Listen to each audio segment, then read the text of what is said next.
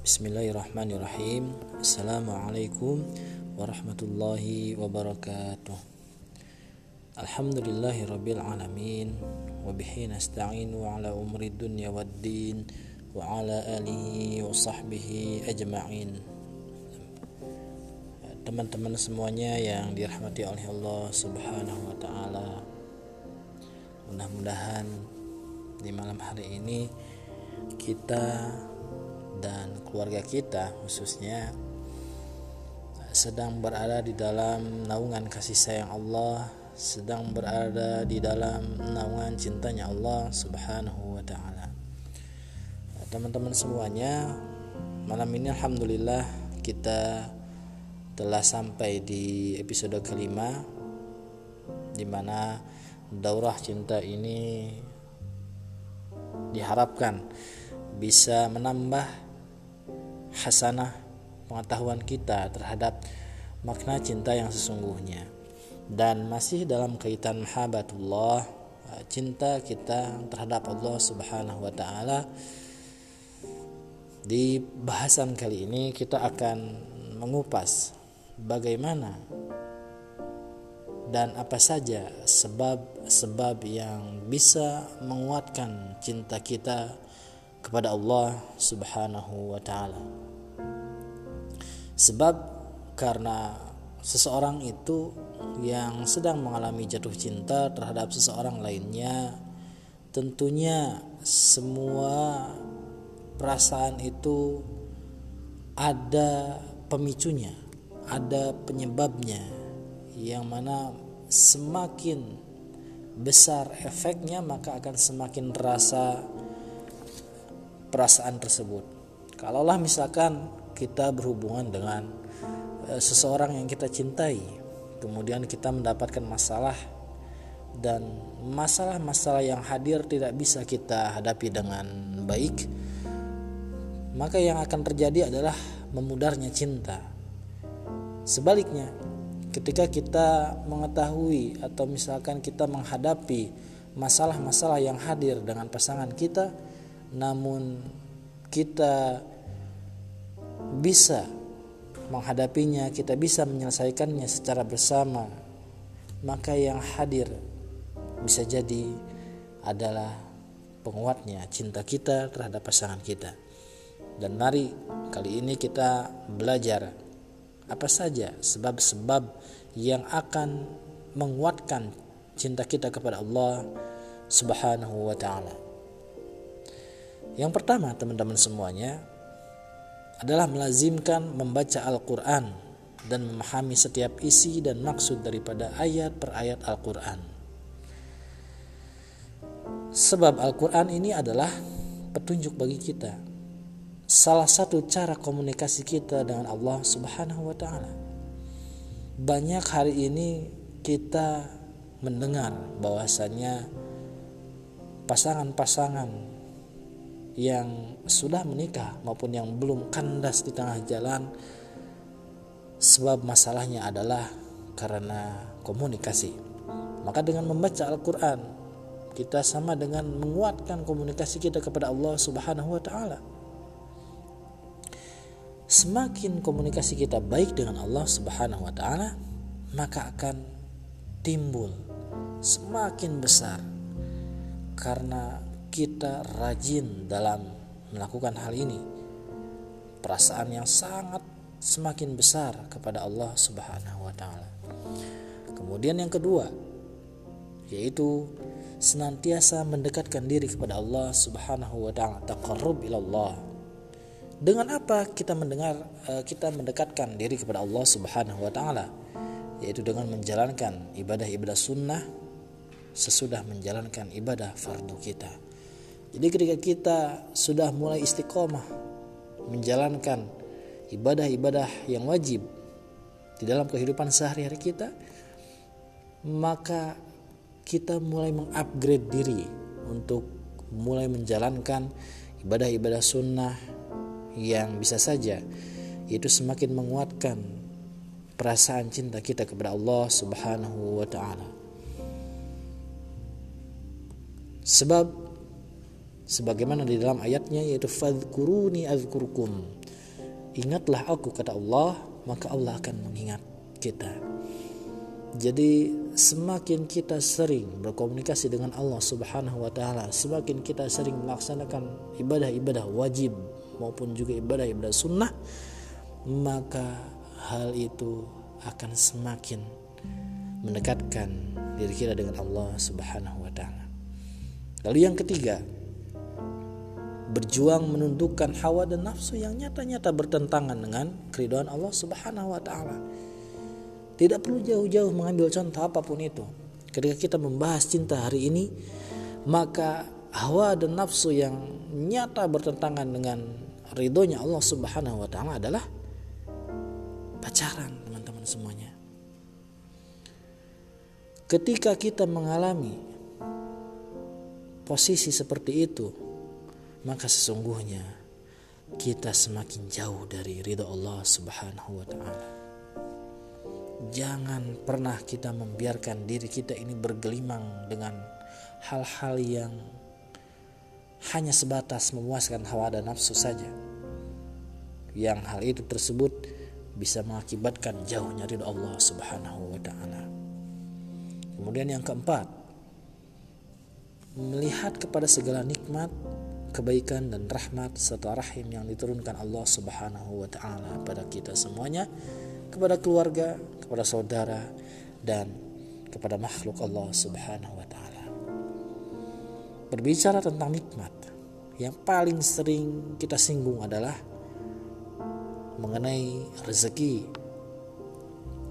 Andai saja ketika kita selalu mengkhawatirkan rezeki, terutama misalkan untuk teman-teman semuanya yang ingin menikah, harus dan perlu kita pahami bahwasannya Allah itu berjanji di dalam ayatnya yaitu iyakunu fuqara ayughnihimullahu min fadli.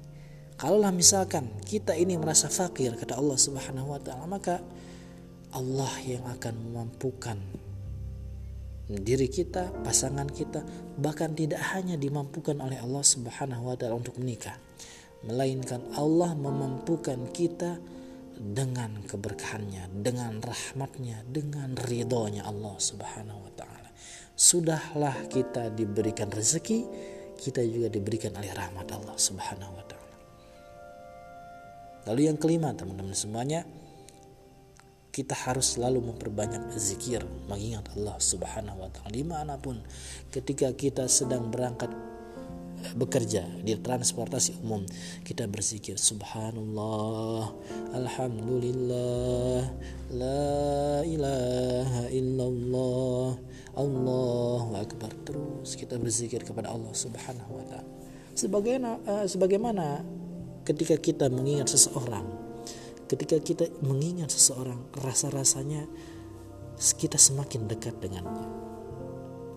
Ketika kita mengingat mungkin nanti istri kita atau mungkin teman-teman di antara teman-teman semuanya sudah ada yang menikah kita ingat istri kita kita ingat suami kita maka ketika kita mengingatnya kita semakin mendekatkan diri kepadanya begitu pula ketika kita mengingat Allah Subhanahu wa taala dengan berzikir kita semakin dekat dengan Allah Subhanahu wa taala selanjutnya yang keenam adalah senantiasa mempelajari dan mengingat akan nama-nama Allah Subhanahu wa taala serta perbuatan-perbuatannya.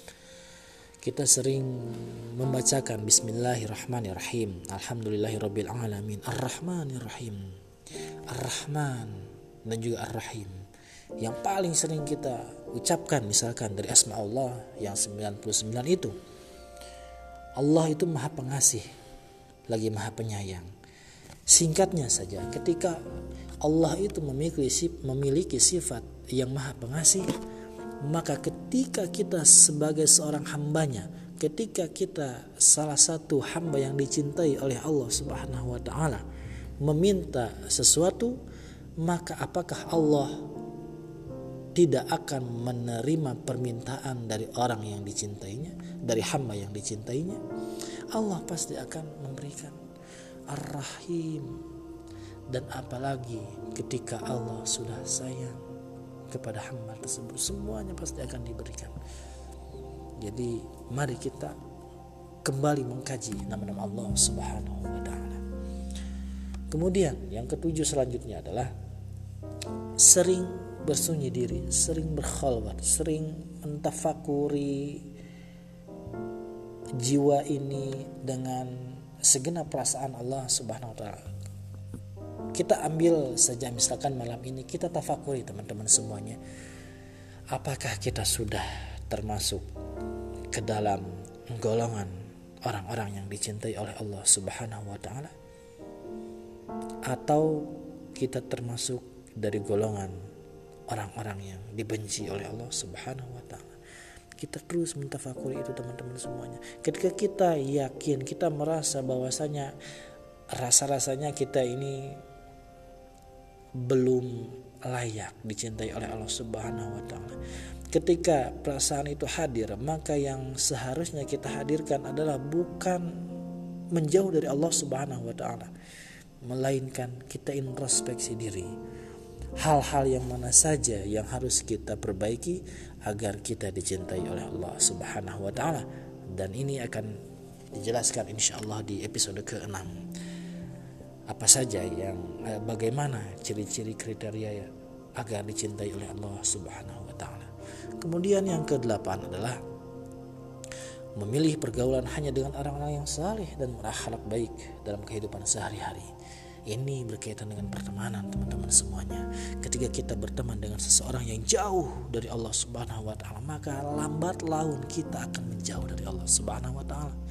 Begitupun juga ketika kita berkumpul dengan orang-orang yang saleh dan berakhlak baik di dalam kehidupan sehari-harinya mendekatkan diri kepada Allah Subhanahu wa taala, maka kita lambat laun akan terbawa untuk mendekat dengan Allah Subhanahu wa taala.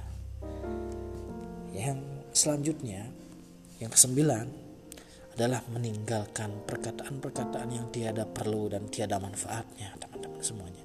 Ini berkaitan dengan nomor delapan ketika kita bergaul dengan orang-orang yang mungkin sering membicarakan hal-hal yang buruk, maka lambat laun kita bisa saja tergabung di dalam gosip itu tergabung di dalam ngerumpi yang tidak bermanfaat itu yang bisa jadi itu menjadikan diri kita terjebak di dalam maksiat.